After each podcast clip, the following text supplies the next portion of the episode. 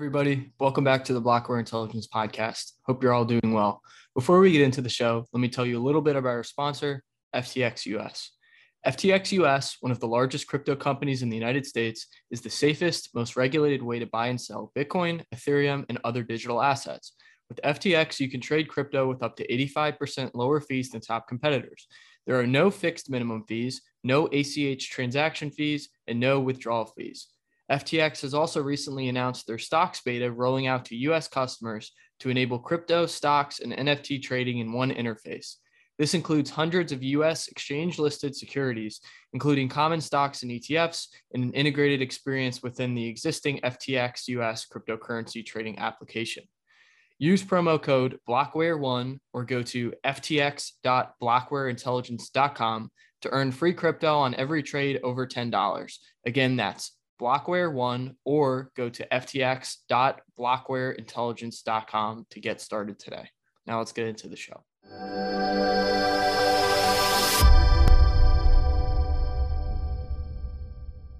Hey everybody, welcome back to the Blockware Intelligence Podcast. Today we have Max and Stacy, who both need no introduction. Thank you both so much for taking the time to come on the show. Been really looking forward to this one. Good to meet you, yeah. William. Yeah, it's great, William. Great to see you. We've been going back and forth a little bit on Twitter, but it's finally nice to to chat. So uh, there's there's no shortage of things to talk about. I kind of want to start first with um, before diving into kind of like current events. I want to back way up and talk about your your early days in markets before you even got into Bitcoin, and what were those some early experiences in markets that kind of made you realize the you know how corrupt the current fiat system was. Okay, I guess I'll dive in there. So uh, you know, I started on Wall Street in 1982, and that was the, my first job out of college. I was in New York, and um, the stock market had been through a 16-year bear market, so things were dire. And then suddenly the bull market started, and in on, on Wall Street, it's uh, very very creative. Um, you know, particularly in the early 80s it's uh, extraordinarily easy to do a lot of uh, nefarious things. Uh, you can hide trades. You can you can rebook trades. You can um, what we call uh, look back trading, which is uh, kind of uh, parking stock in, in, in one account and, and taking advantage of different things. So, um, and there was also Mike Milken was around, and Drexel Burnham Lambert, and the junk bond kings were there, and the LBOs, and the hostile raids. And it was hugely exciting in New York at that time. And but it, it's obvious that the whole business is very um, is built. It, it's very plastic. It's very elastic. There's very little that goes on that's legitimate. I would say. Um, in in a in a brokerage firm at that time, and it hasn't really changed all that much. So um, that then in, in the 90s, I, I created the Hollywood Stock Exchange. I invented a, a virtual currency, and I have a patent on a virtual currency and a virtual trading system. So it got me involved into digital and virtual currencies and uh, you know right up to, to, to bitcoin in 2011 when we started buying it at a dollar it's kind of a continuation of my experience on both wall street and with the virtual currencies. But um, throughout the whole time you know there's there's there's a common theme of uh, uh, uh of uh, underlying laxity in enforcing the rules and regulations for securities industry. And sometimes it's comically blows up, like with Enron was an incredible like $80 billion evaporation just built entirely on fraud. Uh, WorldCom at that time. Uh, going back earlier, we had the uh, savings and loan crisis back in the 80s. That was a big fraud. You had, I mean, there's just dozens and dozens of frauds, and you become something of a uh, connoisseur of financial fraud. Uh, you know, Bernie Madoff is one of many, many, many frauds, and um, they all have a slightly different tinge to them. In in the crypto market, as it's called, you see a replay of all these Wall Street scams being replayed in the crypto market. Um, really, the, the, they're not the, the these these Ponzi schemes that we see in the crypto market. They're not new. I mean, they've we've seen them on Wall Street for for years and years. And they're, matter of fact, they're being now perpetrated by Wall Street guys. So Wall Street guys who are mm. doing underhanded things on Wall Street just took all that and applied it to crypto. Uh, and they're doing some scams in crypto. And regulators are really weak on Wall Street, and they're really weak in crypto. And um, so I've always been an observer of this, and uh, certainly in the 80s when I was a stockbroker, you know, I've participated in a lot of different things that were probably not completely above board, and uh, but that that's kind of the nature of that industry. Uh, it's it's difficult to be. It's like uh, they would say on Wall Street, if you're not getting sued, you're not trying hard enough. You know, that would be a common mantra you would hear from the management of these of these uh, brokerage firms. So, so that's kind of the history of it. I'll say, uh, in terms of my experience, I wasn't a banker or broker like Max, but I did. Um, I was involved in the foreign exchange market um, unwittingly. Like I didn't. I was in the film business, and I started working for Capital Films in London, and what we did is we would sell films. We were a film sales agency. We would sell Hollywood films. So, say Disney or Paramount would make a movie, they would retain the U.S. box office income for themselves. They would sell, they would give it to us to sell to Germany, Japan, Italy. You know, Latin America was often one region, and um, then we would collect the money, keep ten percent, and send the rest back to them.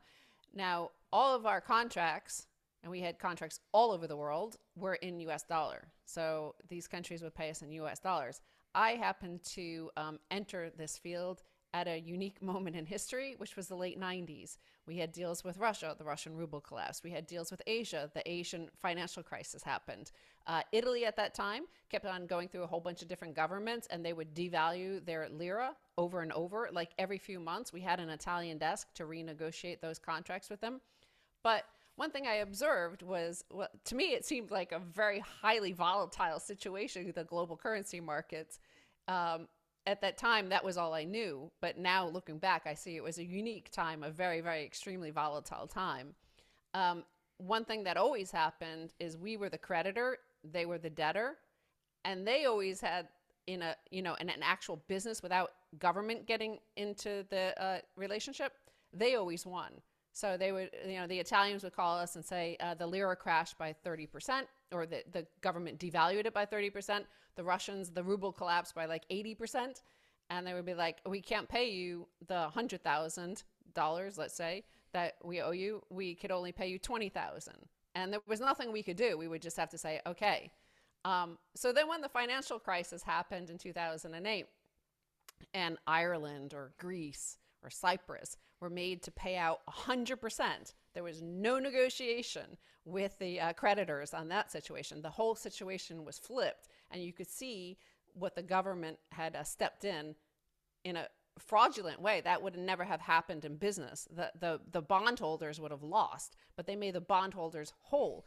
And so I could just, from my own experience, observe at that time, like, wow, like I wish we had this sort of power to get all the money back that we were supposed to be owed, but we had to uh, accept less because of the crisis.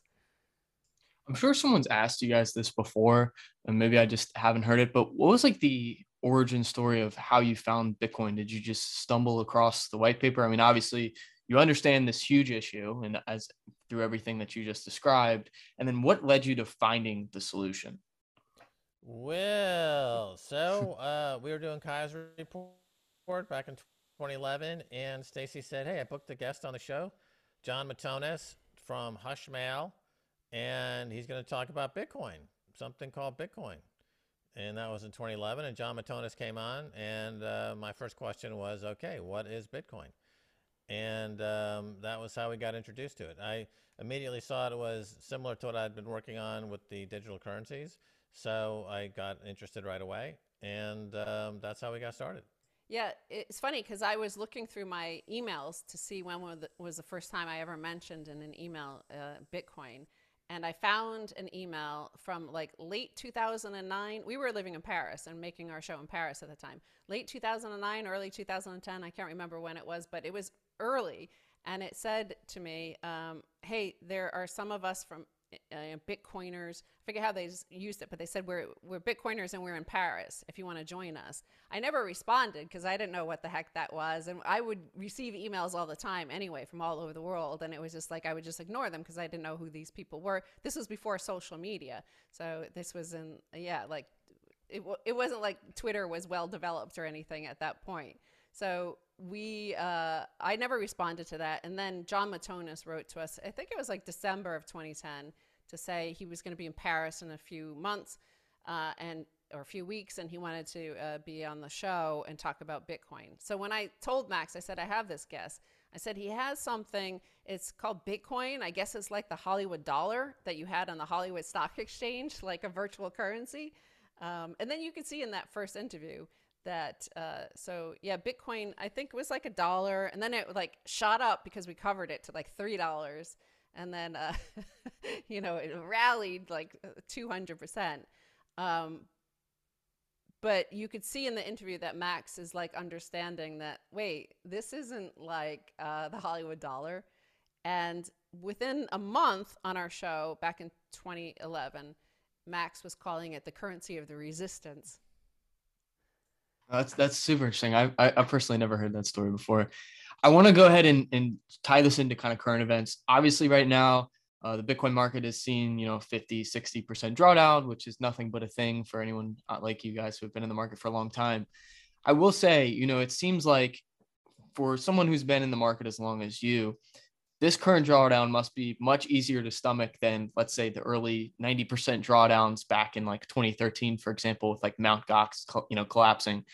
Walk us through how do you get through these significant drawdowns? Is it just having, you know, uh, a significant amount of conviction through education about the asset?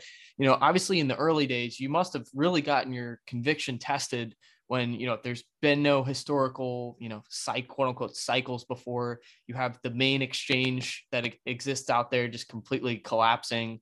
I mean how, how did how did you kind of get through those those early bear markets? And tying that into current events how would you compare the current drawdown that we have now to those? Yeah well the this is i think the one of the bigger drawdowns. We've had i think 3 80 85 percent drawdowns. You know, we had from 30 back to a dollar, 1200 back to 200, 20,000 down to 3,800, now 70,000 down to 30,000. And at this particular juncture, on this particular one, I don't really think about it at all, which is different than the early ones. So the early ones, um, because as Stacy points out, the, the main developing crew, the core developers of Bitcoin themselves were in revolt and they were talking about hard forking and the big blockers, which wasn't resolved until 2017. But th those types of issues were already being discussed, and those would be existential threats to the success of Bitcoin. So the downside was more palpable. The the risk reward on Bitcoin right now is one of the most favorable ever um, you know, in terms, you don't really have that level of um, core contention that would that would be a risk vector. You know, uh, you just don't have it. So um, at the moment, it's become almost a mature asset class, if you can believe it. But I mean, it's it's getting closer to being certainly an established asset class, and you have an established group of people owning it. And I would say, you know, this this question comes up, um, and the answer is that if you're if you're buying Bitcoin based on price, then you're not really, you know, you're missing the big picture. So when you buy Bitcoin, it's because you love Bitcoin. I give you I give you like this little scenario. Let's say you go to a, a flea market and you see a Van Gogh is on sale at the flea market and it's priced at five dollars. So, and you know with certainty that it's a $100 million Van Gogh. So now there's three options here. You can, A, you can go to the owner of the flea market and complain and say, this is outrageous. That Van Gogh's worth a 100 million, you're selling it for five. And you can complain. Number two, you can be certain it's a Van Gogh, but you don't even want to put up $5 to own it.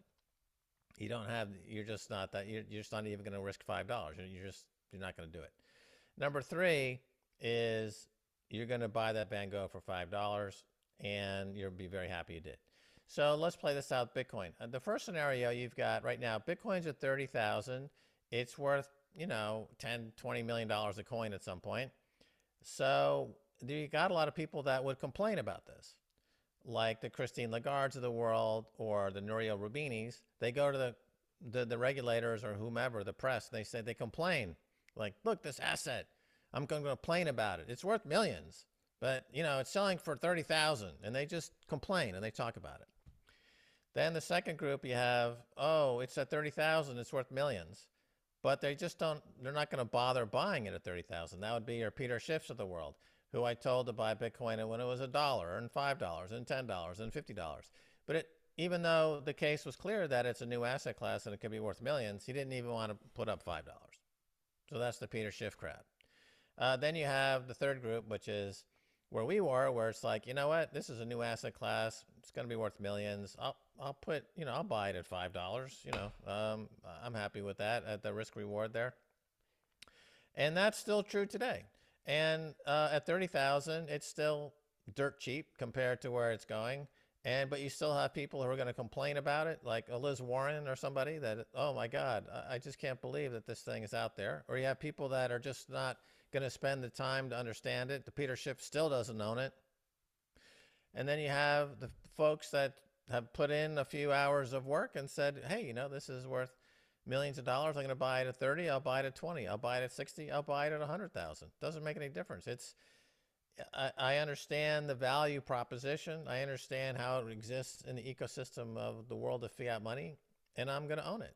So those are the three groups, and it's cheap at 30,000. It's cheap at 100,000. For me, my journey was a little bit different. I think, um, you know, Bitcoin changes you. You know, you don't change Bitcoin, Bitcoin changes you. And it changed me, uh, you know, and the, and it changed the network and it changed all the people around me and it changed itself. Like it, it was, it's always been itself, but we who were participating in Bitcoin didn't know. So early Bitcoin in 2011, 2012, um, you still had people like Martti Malmi, you still had people like Gavin Andresen giving away, running faucets, giving away tens of thousands of Bitcoin to people for free. Now, had they known it was a store of value and that it would one day be $60,000, no way on earth would they have done that. Nevertheless, had they not done that, it probably would not have gotten to 60,000 within 10 years. So it's a it's just chicken and egg situation in, in terms of or a quantum sort of event because they had to do that in order to spread Bitcoin around we we had to you know have a global television show you know evangelizing all the world and also like at that time when we were just like a thousand people or two thousand people involved in bitcoin it was kind of magic internet money in my mind. Like it was just like oh you know it was more of a technology. At that time we were in awe of the the core devs the people who knew how to you know code and and you know and work on bitcoin. That was like who understood stuff. And so, you know, when, uh, and also the exchanges were totally, as you mentioned, Mount Gox blew up, but there were other ones like Bitcoinica, there was Intersango, and they just like blew up or ran away with your money. So we were kind of used to just like, oh, you know, I have like 500 Bitcoin there. Oh, I thought I had an account there. I guess the website's gone. I don't know if I had an account. I don't remember. Like you, you can't remember what happened to a lot of your Bitcoin because you weren't really tracking it. it wasn't like a store of value. You need to keep this. The one day this is going to be worth millions and millions of dollars. Like you just thought, oh, I lost like 600 bucks. That sucks. But it was like 600 Bitcoin or something at the time. So uh, it, it, was, it, and when you had to use that Qt wallet and download the whole blockchain onto your uh, laptop and your laptops blew up and stuff like that. So, you know, it just was kind of a, still a mystery at that time, even the core devs, even the smartest people in the room. But as more and more people came in, more and more uh, conversation happened, more ideas started to percolate, uh, things got written down, blogs got said, Bitcoin Twitter emerged, uh, and and you know that whole network effect of people of not just a thousand people, but 10,000 and then a hundred thousand and then a million looking at it and then understanding what it was. Max used this, the masterpiece of Van Gogh. You know, I likened it before to, there was a, a true story of a Cimabue, which is a, um, an early Renaissance masterpiece uh, art master artist, and he has like 11 or 12 masterpieces still in existence.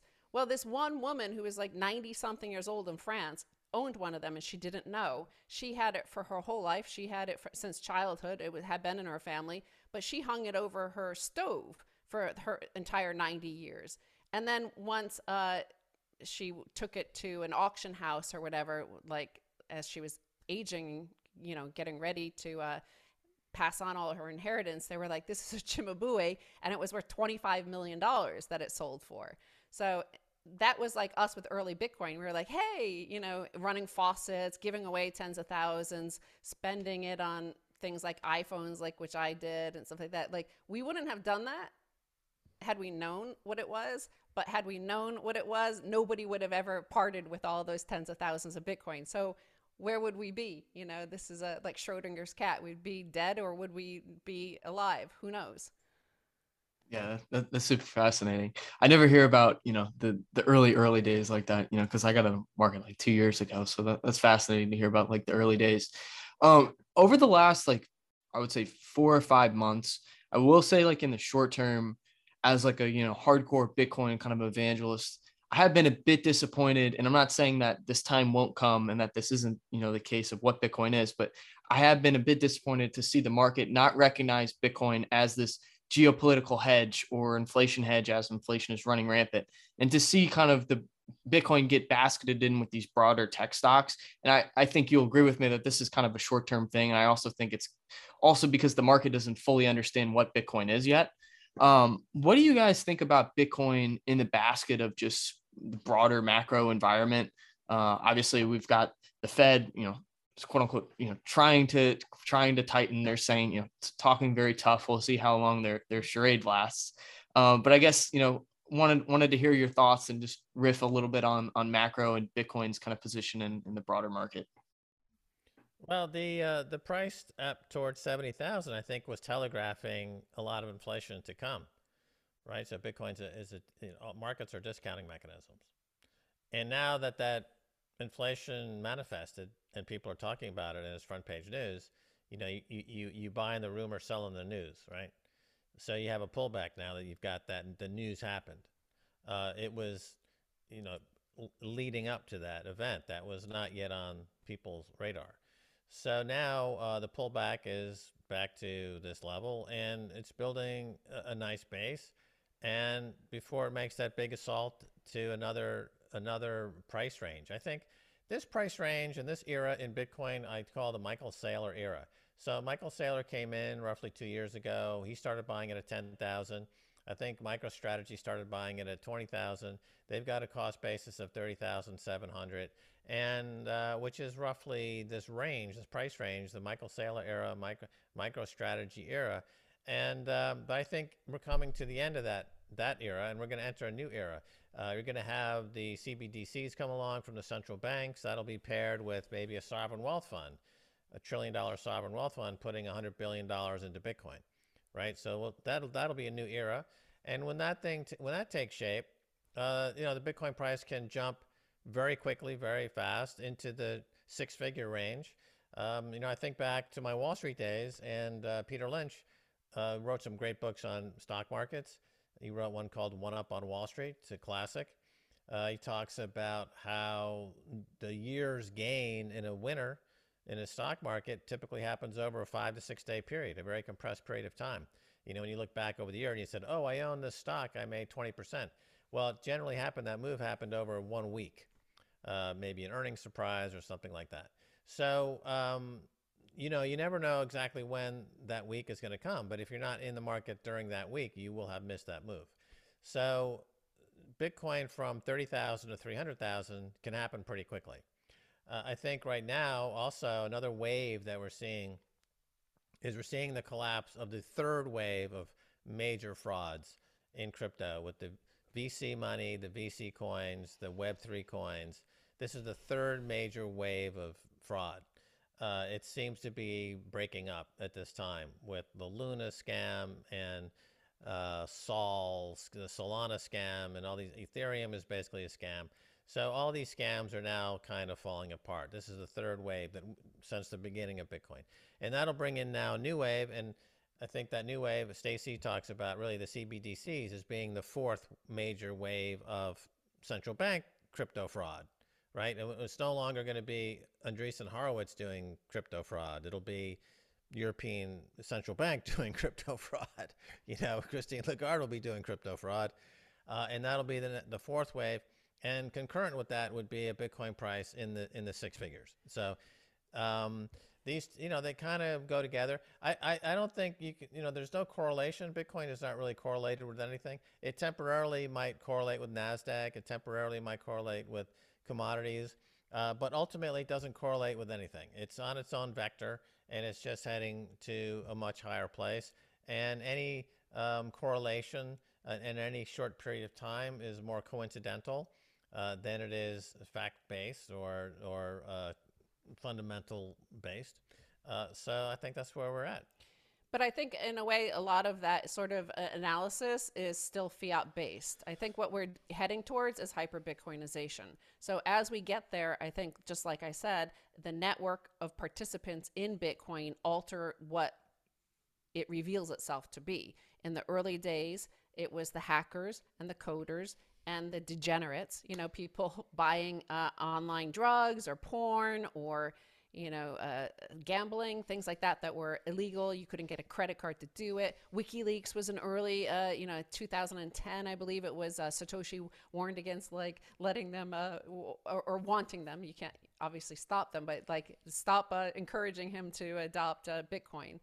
And then, you know, then the high frequency traders and the hedge funds came in uh, because there was massive like arbitrage opportunities. They just saw that sitting there between these huge exchanges and you had to play that right? And then they saw all the high frequency traders saw bitmex and they saw that they could scalp all these uh, you know noobs sitting there like these small potato guys like playing with uh, the you know set, setting their limit orders and stuff and they just like took all of those. And then we have when we get to hyper Bitcoinization, the, the moment is now, right? We're at the nation state level. We have El Salvador. We have President Bukele has adopted legal tender. Uh, you know, Bitcoin is legal tender in El Salvador. But what came first? Like, did did that move cause the U.S. to freeze reserves on February 26, 2022? Everything has changed from that moment. Just because people don't recognize it, it doesn't mean it didn't happen. What happened on February 26, 2022 is the U.S. seized reserves the first time that has happened of a foreign nation. So the dollars, like they blew up the dollar. They decided to wipe it out as layer one money. Like it's no longer fungible. It is no, that's a, you, you need that to be money. And now it's not. Like they froze reserves, it's over. So just because people haven't recognized that and they're still in a fiat mentality of like number go up you know which one am i gonna i need to like flip around with Hex or or Solana or AVAX or any of these uh, other shitcoins in order to buy more Bitcoin and whatever. That's just a mentality that is uh, is fiat. What price is there to that? What unconfiscatable permissionless wealth? Just like we were talking about masterpiece art. There's no price literally on the Mona Lisa because how do you even price it? That's the same thing. Like where we're going with hyper Bitcoinization, there's no price on that. How do you, in a world of a disintegrating fiat, in a world of a collapsing empire, and it's not, you know, saying anything unique to America because all empires have done this before them. Like they all take everything down with them, and if if their if their dollar if if they can't sustain the exorbitant privilege and the cantillionaire effect for their own uh, elite, then they're going to take the whole thing down clearly because that's what they've just done. So, you know, this is a new era and I think it's hyper Bitcoinization is here and there's no sort of way to value your life, your sovereignty and unconfiscatable wealth. Yeah, I like that perspective a lot. One thing you touched on was El Salvador, and you guys have been very active there and kind of have, you know, had your your boots on the ground there. So I would love to just dive into, you know, moving on from any price related things, talking about what's going on there. What have been some of the firsthand uh, things that you've you've noticed and positive impacts of Bitcoin on the community there that that you've seen? Well, you know, you don't change Bitcoin, Bitcoin changes you. And the whole country is being transformed by Bitcoin and the ethos of Bitcoin and the aesthetic beauty of Bitcoin, the practicality of Bitcoin. The people on the ground are happy with this. They like the idea of having unconfiscatable wealth. And people will come up to me all the time and say, Max, Max, I have $50 in Bitcoin. And it's the first time in their lives they've had unconfiscatable savings, unconfiscatable wealth, and they're building on it, they're adding to it and uh, they're happy about it. And it gives you a sense of agency, a sense of pride. They know that their president has been instrumental in part of this whole revolution. And on the sovereign level, of course, the country is squaring off against the IMF and other world organizations, which is, I think, being applauded by everybody who sees the threat of these supranational world organizations being overreaching and uh, that's becoming a, a, greater problem on a daily basis. And they see what El Salvador is doing, and they they applaud it. And now that is spreading into the region and around uh, around the world. And um, also, it's amazing that uh, you know, adjusted for the tourism dollar and the foreign direct investment money that's coming into El Salvador, the the current Bitcoin position of the country, which is um, they uh, is under what they paid for it, um, it's still if you adjust for the tourism and everything else, it's it's basically it's still a huge winner for them. Even though they're on paper, they don't have any paper gains at the moment. It's still a huge winner e- economically speaking. The GDP is over 10% for the year. It looks like it's going to bust 15, 20% next year. And, and that's, uh, you know, pretty much in due to Bitcoin. Right. And you know, look at the, again, look at the story of El Salvador. The story for hundreds of years is of occupation, imperialism, slaughter of the indigenous people, um, neoliberalism, economic hitmen, uh, mass homicides, uh, the gang wars, civil war, all of that stuff. The story has changed overnight like that. And when you go there and you talk to the people who are born and raised and their families have lived there for generation they are still they're like shell shocked they're looking around like who are all you people coming here? I can't believe this is uh, people are coming here. We've we have fled. We have left for our my parents my grandparents my uncles my aunts my cousins. Everybody seeks to flee to america to somewhere else because that is the only opportunity and now that is changing. And i believe that's similar to what happened to florence in the renaissance the first renaissance i believe you'll see a renaissance 2.0 in el salvador who knows what form that will take because at that you know, back in the Renaissance, you're coming out of a dark ages, and I think we're coming out of a dark ages now, a dark ages of fiat. And back then, the hard money that was the florin, the most perfect of the gold standards at that time, that that drew in more trade.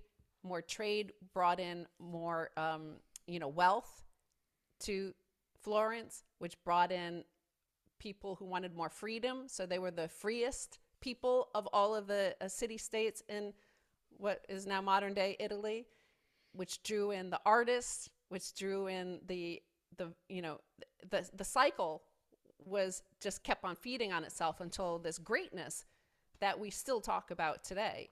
And I think you'll have the same thing with El Salvador. Uh, you know, one of the things that I've been doing there for the last few months is trying to do what I can to make sure that, you know, and uh, you know, until this is like totally embedded and Bitcoin is embedded. And the president himself is definitely like complete Bitcoin maximalist, totally orange pilled. But as you know, all the shitcoiners have billions of dollars that they can print, and they go there and they try to find a, an avenue to corrupt. Now, there's a lot of Latin Americans. There are many Latin Americans there who are drawn there. Uh, many Venezuelans. We were talking to a Venezuelan friend there who said, like, when when hyperinflation first hit under Maduro, what they saw in, in Venezuela was the arrival of every shitcoin. So there was no just like it was Bitcoin and all the shitcoins, and every person was met with this avalanche of, of shit because the the shit was free. You know, Bitcoin you have to work for. It's harder to get. So uh, all these people were given free shit, but the shit all collapsed since then. So they're all like they connect that to Bitcoin.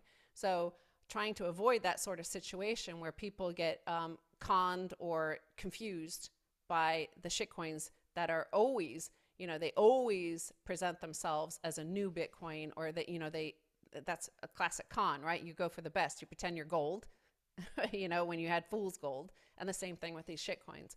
So that's what I've been doing there. And I think it's uh, worked quite well. And, you know I, that's why we're ready after after what seven eight months of just living there most of the time right now we're in uh, north carolina but most of the time we spend down there and that's why we've started investing with el zonte capital like it's i think it's ready there's a lot of good stuff about to happen with the the new laws that the president is introducing and the volcano bond which will be coming forward soon so i think uh, you know you're going to see the next boom up there very soon I, I really like that framework about the the Bitcoin Renaissance. I think it's super interesting, and I think people overlook the cultural impact of what can happen when you have a bedrock foundation of of sound money. And I also like the way you kind of talked about.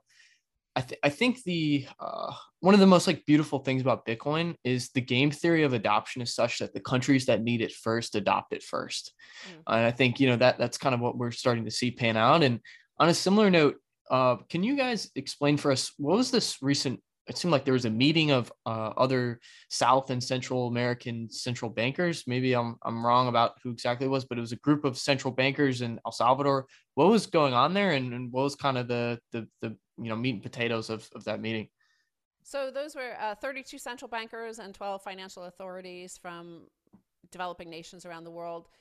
Uh, they meet often you know, throughout the years and uh, these 44 nations, and they chose to meet in El Salvador because financial inclusion is something that is important to them. That's one thing that most of us Bitcoin podcasters and stuff, we, we have the luxury. We all, ha- it's easy for us to get bank accounts. It's yeah. easy for us to sign up for Cash App or Venmo or all these uh, credit cards and stuff like that. But these countries don't have that. They don't have access to banking services. A lot to do with the US, like the situation in El Salvador, why so many people are unbanked is not only do they have not much money, but they don't want to, those banks there don't want to get cut off from SWIFT. So you have one bad person there who has like $200 in their bank account. Is it worth it to get cut off from SWIFT? No. It's the same thing across Africa and a lot of Latin America. It's just the the risk reward for them to be cut off from the global financial system is just too high. So when they heard about El Salvador and the experience of them, not only you know they had seventy percent of the population was unbanked, and now they're all banked, right? Because they could download the Chivo wallet or any other Bitcoin wallet and spend it at many government services and things like that.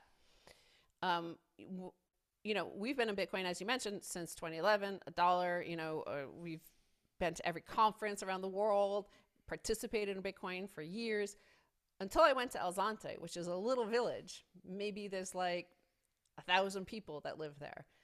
And it's hyper Bitcoinized. Like it's the only place I've ever been that's totally, totally hyper Bitcoinized. And on Lightning, that's thanks to uh, Nicolas Burtey, I think, is the one that actually, you know, built on Lightning. He, he spent three years there with a vision that Lightning could be the one that hyper Bitcoinizes a population, and it worked. And you see it if you go there. Like until you experience it, it's hard to explain that there's uh, there's no friction at all, and uh, that's pretty amazing. So, uh, yeah, I think that's that's where the hopefully that model, you know, uh, the as El Zonte dra- draws in so many tourists and it's always in the press and it's in the global media and it's covered. You know, that just that positive model of inspiration convinces other municipalities and villages and towns across El Salvador to do this for themselves because who doesn't want the tourist, you know, Bitcoin or the visitors and who doesn't want happy, positive people all around them? Yeah, that's incredible, and I'd love to make the trip down there at, at some point to to experience that. I think the last topic that we could talk about is uh, El Zonte Capital, and if you guys could walk us through when did you launch this? Uh, what's kind of the goal of of El Zonte? Well, uh, we launched it uh, formally just uh, a few weeks ago, really. Um, and uh, it's something that uh, we came up with when we were in El Salvador. And uh, we've had experience in the VC business now going back. We made our first Bitcoin venture capital investment back in 2013. And we have several funds Bitcoin Capital 1, 2, and 3, Heisenberg Capital. So these have made 15, 16 investments in Bitcoin companies over the years. We have six or seven unicorns that have come out of that. Uh, like Kraken, for example, we got in at a $5 million valuation. I think they're going to look do 10, 10 billion or so now. So uh, we have a pretty good track record in this space and picking winners, I guess you could say. So uh, it seemed like this was a great place to set up a new fund. So El Zonte, of course, is the surf town where Bitcoin Beach and hyper Bitcoinization is taking place. And we've already made a couple of investments, and we're we're we're looking to do I think uh, cap out at 10 million on this round on this fund, and um, the the theme is hyper Bitcoinization. Yeah, and you know because we're early investors in the space, and you know Max and I, Max puts it well. He always says like we bet on the jockey, not the horse. So we that's what we've always done with our investments and like say Kraken. It was we we bet on Jesse Powell, right? So that was back in 2013. So that's who we bet on. The same thing here is I think you know, we we we do have the connections to have some, you know, good investment opportunities like to be participate in the Galoy round that is just closing. So Okay, that's one thing. But we're also interested in you know, VC investing is risky, right? It's a it's not like it they make it seem like everybody's a billionaire and it's just like a sure bet, right? But it's risky and where we want to take that risk on Salvadorans. Like we want to invest in Salvadoran companies and encourage uh, Salvadoran people to participate in this Bitcoin economy and hyper Bitcoinization. They're the first nation to hyper Bitcoinize, so they should enjoy that. They should be there for the ride. It shouldn't, uh, I mean, it, it will be what it will be, but it, they should try to get on board. And we're hopefully going to be there to cultivate this because I think El Salvador could be the center, like a Florence, of the new financial world. Like this with their new securities laws coming, and they're they're going to be the center of all of this um, financial world built upon Bitcoin.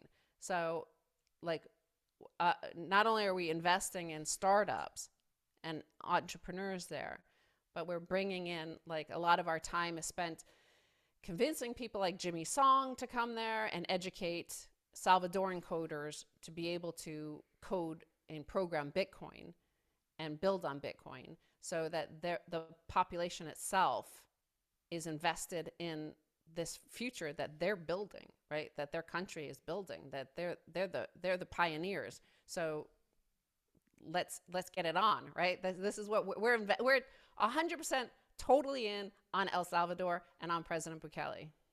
That's incredible, and um, I'm really looking forward to seeing updates of what comes out of the project. So uh, congrats on congrats on the launch over the last few weeks.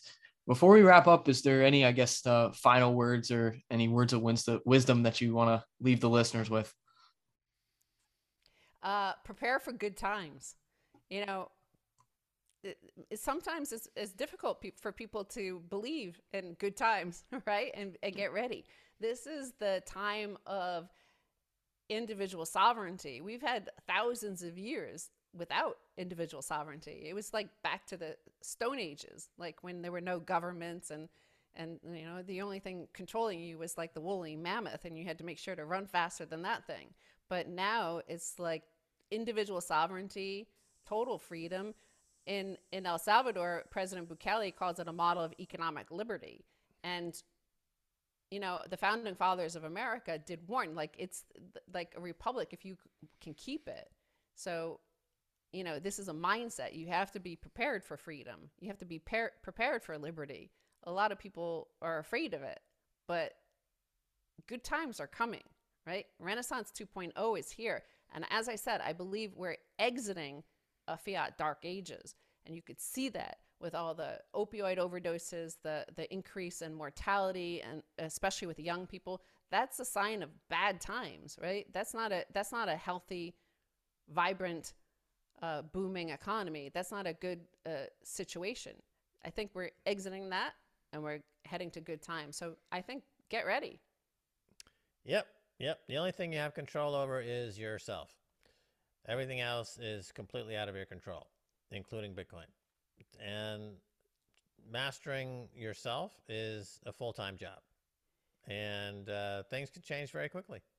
You know, the clouds disappear and it's sunny, and uh, those are people who are prepared for it are going to jump in and take advantage. And uh, those who are mired in self doubt are, are going to be hesitant and they're going to miss it. Now, in the case of El Salvador, the, the clouds have already disappeared. They're already on, on, on the on the on the one, so to speak. they're they're they're already moving in this incredibly interesting and, and fascinating and and productive direction.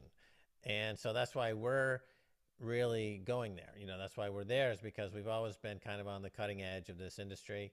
And um, so that's where it is right now. The bleeding edge of Bitcoin is in El Salvador at the moment. So that's where we have to be. You know, Max and Stacy have to always be at the very, very, very forefront of everything. So uh, that's that's what we're doing. We were even the first Bitcoin couple. Now there's like a hundred of them. Yeah, you guys, you guys are the OGs. I there's now that that couple I like. They do like the little video skits. I remember Yeah, I met them in Miami. So, uh, yeah, I think that's a great place to, to end it. Thank you guys so much for your time, and uh, maybe we'll get you on in a in a couple quarters or so to to update us on uh, everything that you're up to. So, take care. Thank, Thank you. you.